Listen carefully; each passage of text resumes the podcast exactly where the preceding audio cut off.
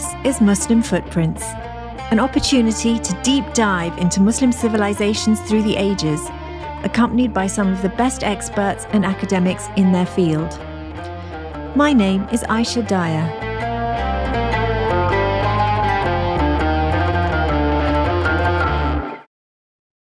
The explorer, Christopher Columbus, had hoped to sail from Spain to Asia.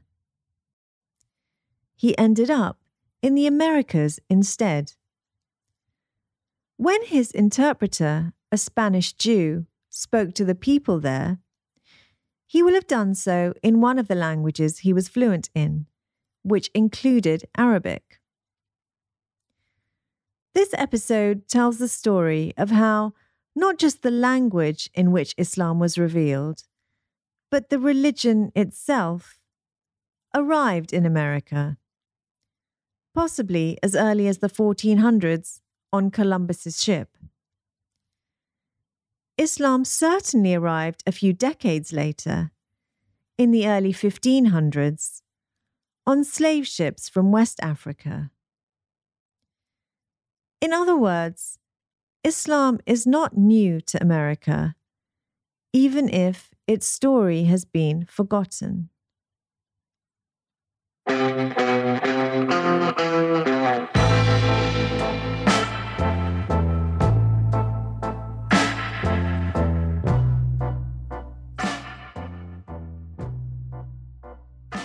have two guests on this episode. One is Sylviane Diouf, a visiting scholar at the Center for the Study of Slavery and Justice at Brown University. Sylviane has written about the role that Islam played in the lives of African Muslims enslaved in the Americas. She has also observed some surprising legacies. For example, the similarities between the Muslim call to prayer and the field holler, or work song sung by slaves, which, in turn, influenced American blues music.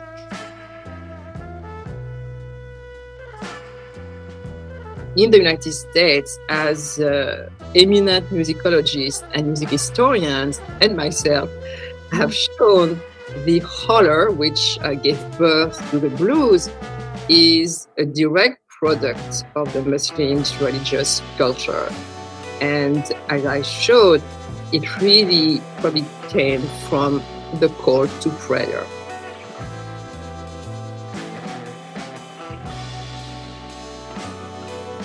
Our other guest is Hussein Rashid, the Assistant Dean for Religion and Public Life at Harvard Divinity School. His PhD and his research work focus on Muslims and US popular culture. We start with Hussein, who sets the scene for us.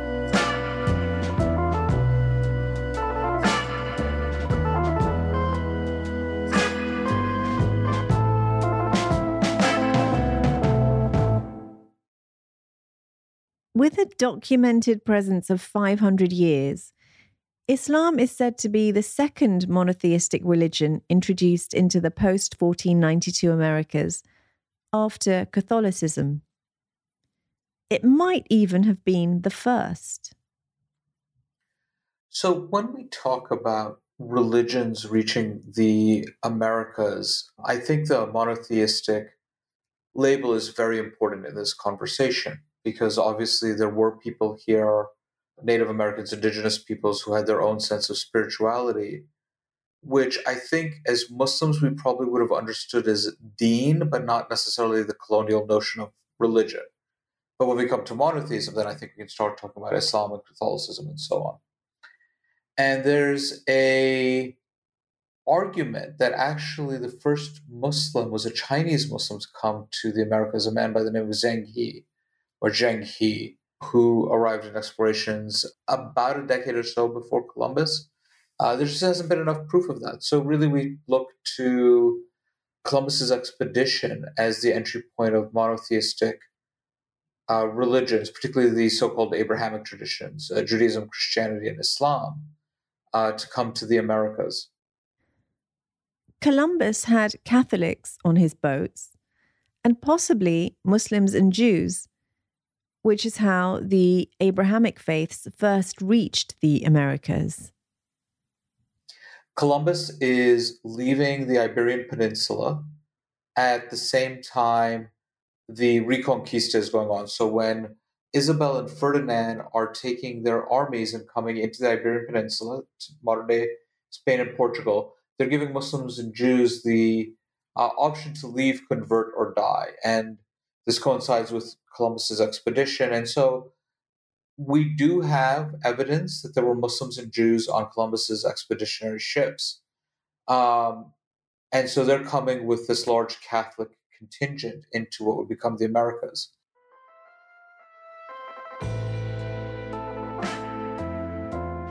But really, the largest uh, influx of Muslims is through enslavement and through human trafficking that then becomes the a workforce that ends up building eventually the United States in particular.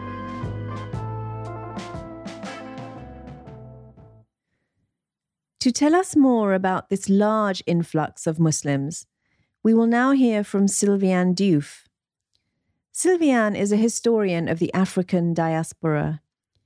She has researched West African Muslims who were deported on slave ships to the various countries of the Americas in the decades after Columbus arrived. So, really, contrary to popular belief, Muslims have had a long presence um, in the Americas. And for centuries, actually, the only Muslims in the Americas were West Africans, originally from Senegal, Gambia, Mali, Guinea, Sierra Leone, uh, northern Ghana, northern Benin, and uh, northern Nigeria. And the region was known in some parts of West Africa since the 8th century through you know contacts with uh, North African traders, but it was uh, spread by local traders and clerics and teachers. And actually, the first Islamic state in the region was founded in Senegal around the year 1010, 1020. Then the direct slave trade to, I mean, from Africa to the Americas started in 1525. So again, Islam had been implanted in some parts of West Africa for 500 years already. Do we have any idea of numbers? One which is kind of recognized today is about 5% of the Africans who were deported to the, to the Americas were Muslims. So that at minimum over half a million people. And they were really everywhere. I mean, I documented their presence in um, English, French, Spanish, Portuguese sources in 23 countries, you know, in um, from uh, South America to the Caribbean, Middle America, the United States. So that's half a million Muslims or half a million Africans? No, half a million Muslims. Muslims. The African Muslims, a double minority, religious and ethnic, in the colonial world, as well as an enslaved community, strove hard to maintain their traditions, values, customs, and identity. Whatever their region of origin and their ethnic heritage, the Muslims shared a set of values, a common language, a similar education, and a lifestyle that, without erasing certain differences, made them part of a global community. Muslims were an ethnic and a religious minority not only within you know the enslaved community, but evidently among the larger colonial world. And they could have kind of disappeared, if you will, but they really tried hard to maintain their practices and their identities. And we find their presence and uh, continued practices in a kind of wide range of sources uh, throughout the Americas. Uh, we have Islamic names, we have Arabic words, personal stories, physical descriptions, portraits, photos, the memories of their descendants and the people who lived among them. We have accounts of Muslims praying, fasting during Ramadan, refusing pork and alcohol. Um, we have description of um, of people wearing turbans, skull caps, and veils, organizing conspiracies. They also launched the largest slave revolt in Brazilian history. And there they run a secret mosque and uh, Quranic schools. Muslims were also pulling their resources together to free other Muslims. There are some fascinating examples of how Muslims maintained the pillars of their faith. There's an amazing account from the only US Muslim community whose traditions have been recorded. The Sea Islands of Georgia and South Carolina were home to a large enslaved community made up disproportionately of first generation Africans. Just before World War II, their descendants, as well as other former slaves, were interviewed by the Works Progress Administration. These interviews provide a very direct and personal portrait of this Muslim community and of its religious habits. There's people called Ed and Peggy, and they describe their grandparents praying on the floor. All the references to prayers in the Sea Islands mention three daily prayers. And there are examples of Africans saying two daily prayers in Bahia. Adapting. A few years ago, archaeologists found a copper medal on which is inscribed, There is no God but God in Arabic. It's the Muslims' profession of faith. And um, obviously, a Muslim lost it in Pennsylvania in the 1750s.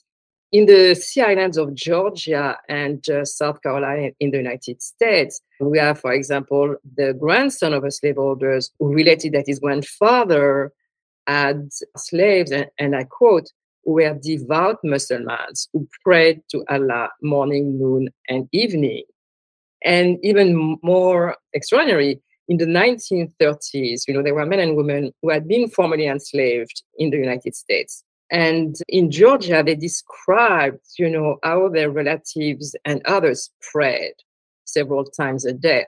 They never mentioned that they were Muslims. We don't even know if they understood what it was. But what they described was one said, when my grandmother prayed, she knelt down on the floor, she bowed her head three times, and she said, Amin, Amin, Amin.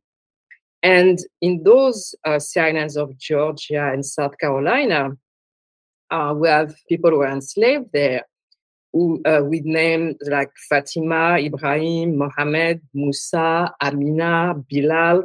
Also, you know, there were names of prayers and days in Arabic. And um, one thing that I found really extraordinary is that the women maintained the Islamic charity of free will offering, which is called sadaqah in Arabic. In West Africa, that word has changed a bit, sadaqah, or it's called saraka or sarah. And in West Africa, the women make, you know, rice bowl that they give to the children, and they also make them, you know, for Islamic holidays.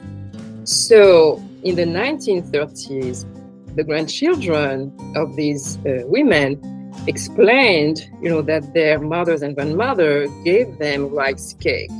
And so the children understood that the word for rice cakes was saraka. But of course, it's not. It's the fact of giving it, which is a saraka.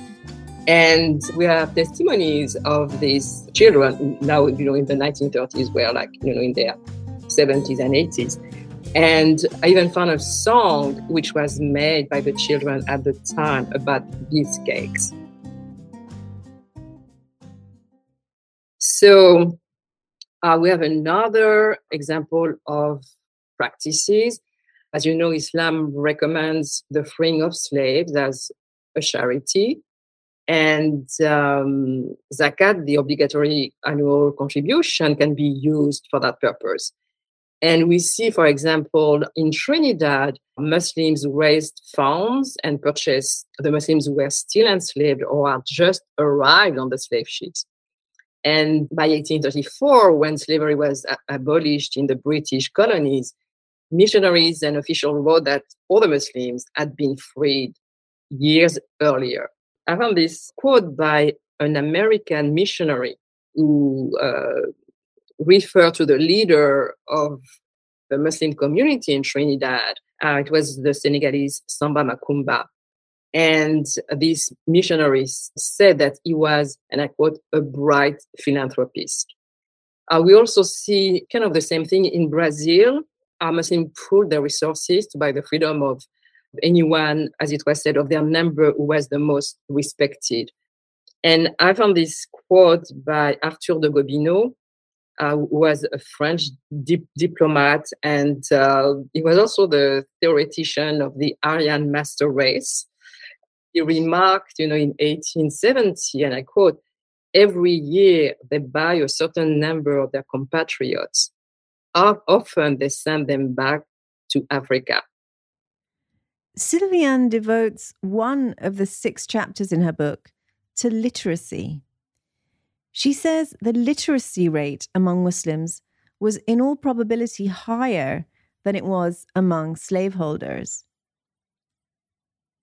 You know, so in West Africa, Islam also spread through the fact, you know, that people could read and write. So there were a lot of, of schools and, um, you know, throughout the Muslim areas. And they went from, you know, schools, you know, just for children up to a much higher level. And people also traveled to other countries to learn and came back and became teachers.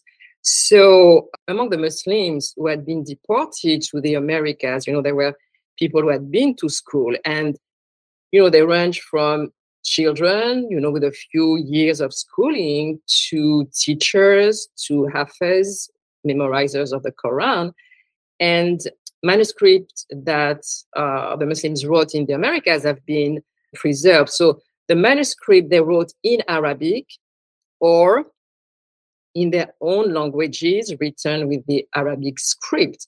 We have manuscripts that have been preserved in Brazil, in Jamaica, in Haiti, uh, the Bahamas, Panama, Trinidad, and the United States. And interestingly, in the United States, among President Jefferson's papers, there are two Arabic manuscripts that were written by the, a Muslim who was enslaved in Georgia. And this man had been deported uh, to Georgia in 1786. And two years later, he wrote Al Fatiha, as well as two, uh, um, as well as Surah 103 and 113.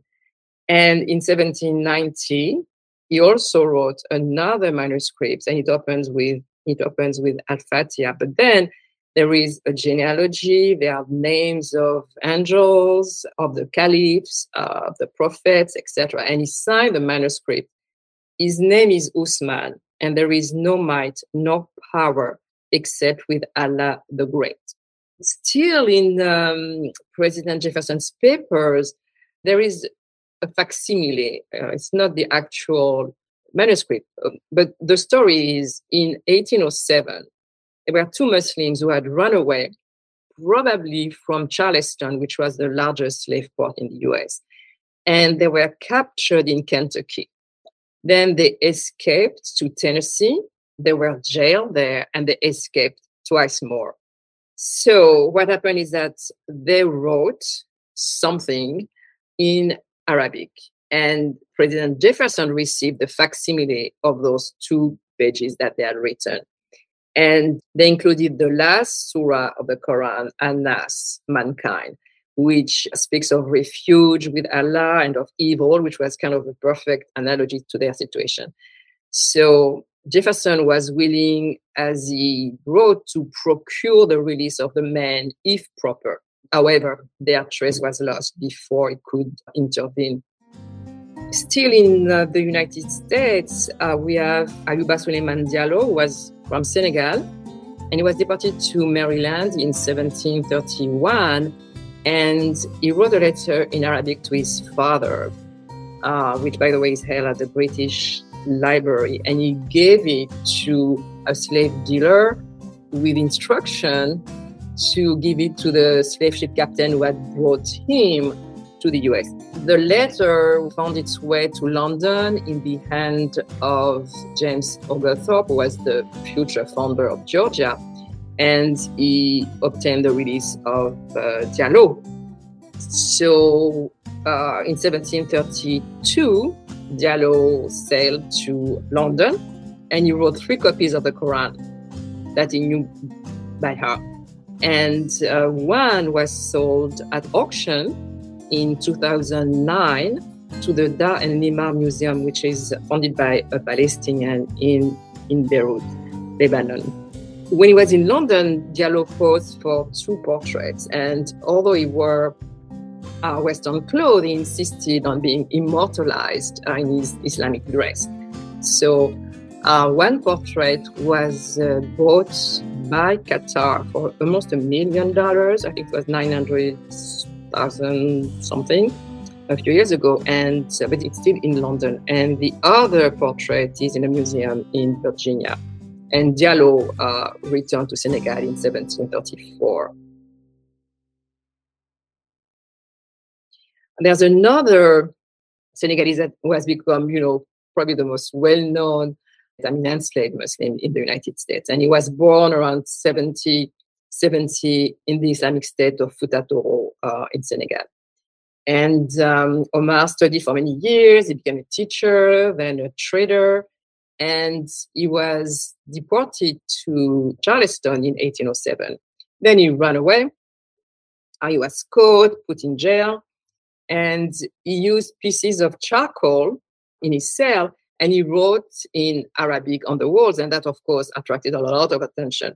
He was sold then to a politician and planter in, in North Carolina. Omar Ibn Said wrote his autobiography in Arabic in 1831, and uh, he quotes abundantly from the Quran. And then we also have 14 manuscripts that he wrote in Arabic, and they actually show his wide knowledge of classical text, you know, from a variety of times and authors and places. And um, interestingly, his uh, last known manuscript from 1857 was the surah known as the Victory, as in the victory of Islam, which was also the last surah revealed to the Prophet Muhammad. So, beside the manuscript, we also have uh, at least three uh, photographs of Omar always with his head covered. And he was never freed, and he passed away in 1863. Literacy was also very important when it came to revolts. For example, during the only successful slave revolt in the Americas, the 1791 revolt in Saint Domingue. A French colonel wrote we often found written papers in the bags or macoutes of the few Negroes we killed. They would describe these papers as the aristocrats' correspondence. Nobody understood the writing, it was all in Arabic. There are also a large number of manuscripts that have been recovered in Brazil. They were linked to the 1835 revolt in Bahia the largest ever slave revolt in the Americas. The Muslim slaves timed it with Laylat al Qadr, or the Night of Power, said to be the night the Quran was first revealed to Prophet Muhammad, peace be upon him and his progeny. It was Ramadan. The captured rebels wore Muslim dress, including head coverings and long white tunics, and carried prayer beads as well as Quranic amulets on their bodies for protection. Non Muslim Africans from various backgrounds also participated. As a result of the 1835 revolt, security forces in Bahia and elsewhere seized any items associated with Islam, including all documents written in Arabic. The social pressures and fears associated with slave revolts, of which this uprising was the largest in the Americas, were a contributing factor to the legal cessation of the importation of slaves from Africa in 1850 and, eventually, to the 1888 abolition of slavery in Brazil.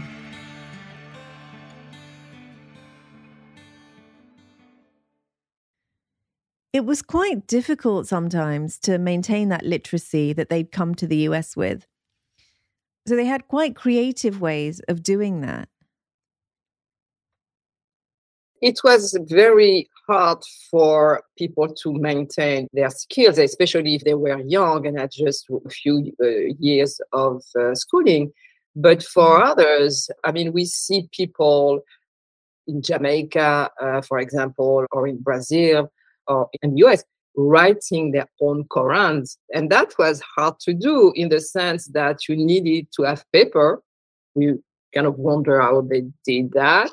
But in the United States, again, in Georgia, there are testimonies by people who were formerly enslaved and by slaveholders as well of Muslims having uh, books. And those books were most likely Quran that they probably had written themselves. Uh, we have also that in uh, Jamaica or in uh, Brazil. So even though it was hard and probably few people succeeded, but it was possible because we do know that it happened. Who were the victims of the transatlantic slave trade? Anybody. Anybody. Anybody. anybody. You know, again, it can be a a child or it can be some men were were taken i mean were captured during wars some muslims had been captured during wars uh, for example in the establishment of islamic states then you know people fought against the people they deemed pagans the rulers were not muslims so some of the muslims who were defeated uh, during those wars were you know, just like everybody else, you know, they were then sold and um, sent to the Americas. But others were simply, you know, traders who had been kidnapped. Uh, you know, you had a, a kind of a variety of people and a variety of reasons why they ended up enslaved in the Americas. Let's now talk about the Muslim legacy there doesn't seem to be a direct continuity from that Islam to the Islam we see in America today for a number of reasons. Muslims were a minority, first of all. They were separated from their families. And there were very few Muslim women, so it was difficult to pass on the religion through generations. Also, Spain passed five Muslim bans between 1526 and 1576. One reason was that there was the fear of revolts, and the other reason was the fear that Muslims would convert indigenous people. So it was hard to maintain the faith in such conditions. Still, those first Muslims have left their mark in some quite remarkable ways. Their presence and the impact they had can still be seen and heard today. For example, Arabic terminology survives in the Gullah language of uh, Georgia and South Carolina.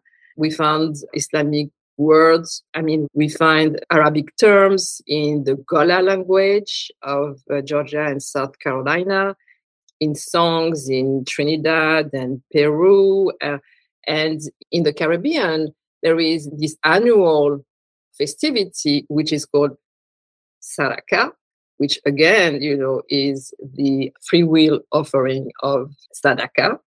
We find also that the Muslims are acknowledged in several Afro religions, such as uh, Candomblé and Umbanda and Macumba in Brazil, in Vodun in Haiti, in uh, Regla Lukumi and Palomayombe in, in Cuba. Probably the most interesting legacy is in the music and how Islam gave rise to the blues. There is a big difference between, I mean, you know, the black music in the United States and the rest of the Americas. In the rest of the Americas, the major instrument is the drum, and we find it in all Afro cultures throughout the Caribbean and South America as well as you know Middle America. The only country where the drum doesn't exist, has disappeared completely, is the United States.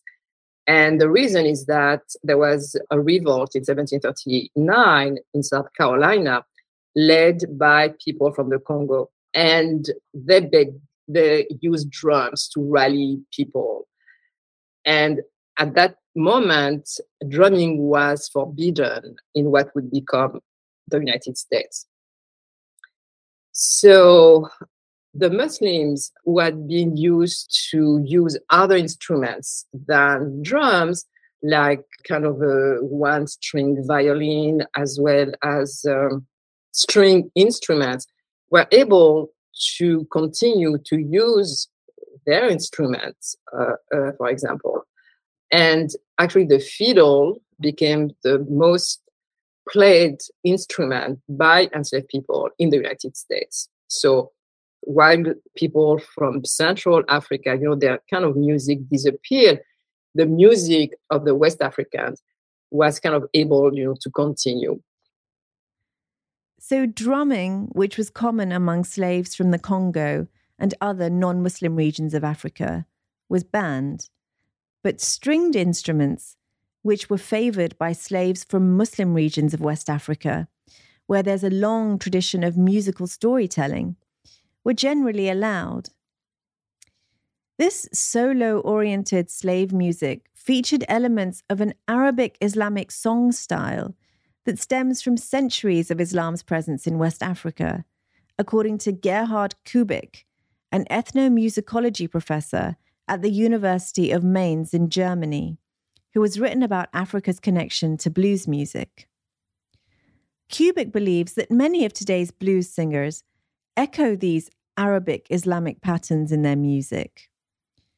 He says they use melisma, or wavy intonation, which refers to a series of notes that veer from major to minor scale and back again, something that's very common in both blues music and in the Muslim call to prayer. This melody finds its roots in the regions of West Africa that had been in contact with the Arabic Islamic world of the Maghreb since the 7th and 8th centuries.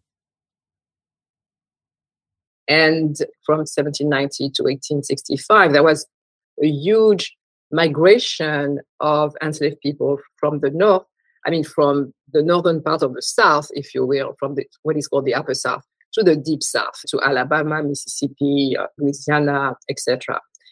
And the conditions there were absolutely horrendous.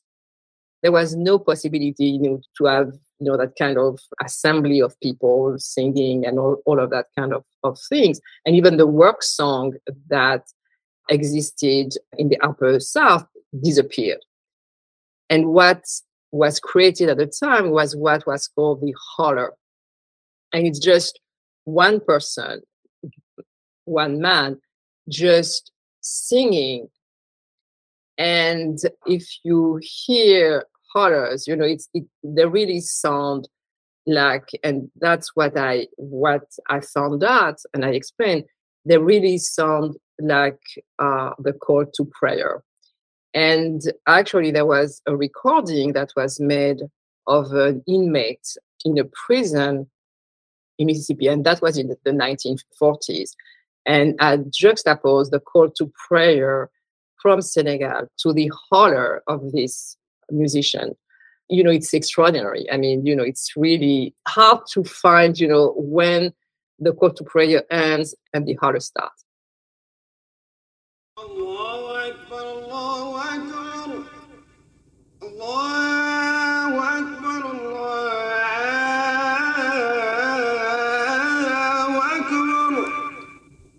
أشهد أن لا إله إلا الله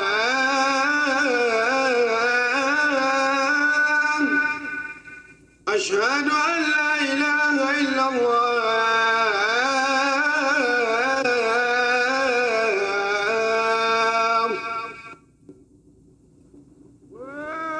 Whoa, Lord, I woke up this morning, man, I was feeling bad. Whoa, babe, I was feeling bad. Well, I was thinking about the good time, Lord, I once have had.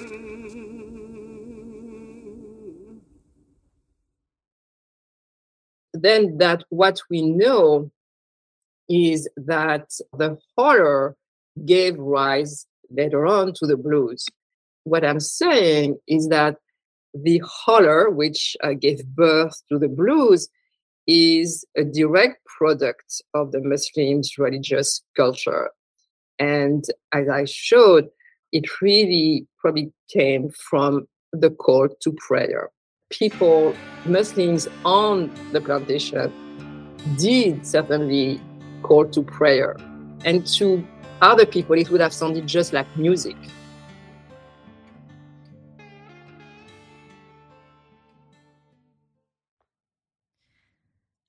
Now let's return to Hussein Rashid, who is the Assistant Dean for Religion and Public Life at Harvard Divinity School.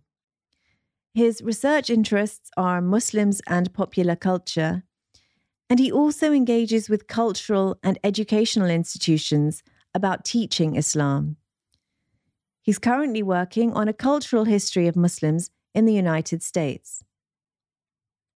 I consider myself an educator, and that means I work in university, but I also try to find other places where people uh, are getting their information, whether it's newspapers, television, movies, opera, literature, uh, and try to make an impact because I think the more complex we can make the history of the United States, the easier it is for everybody to find a home here and see themselves in the history of this country. Do you think we've just scratched the surface on this topic? I think academically speaking, we're just beginning to scratch the surface of what it means to be Muslim in America, historically, culturally, artistically, uh, sociologically, anthropologically, uh, across all these disciplines. You know, there's been an explosion of work in the last 30, 40 years. And with each revelation, with each new study, it illustrates how little we actually know. Uh, we tend to think about groups of people right now, and I think a really important job for us as academics is to find the stories of individuals and find the stories of the few women who were here in the uh, early part of the American history, to find uh, the stories of Shia Muslims who were here. You know, very few people, for example, know that the first Ismailis to come to the United States, as far as we can tell from newspaper records, were in the early 1950s. Uh, what happened to those individuals? Where are they?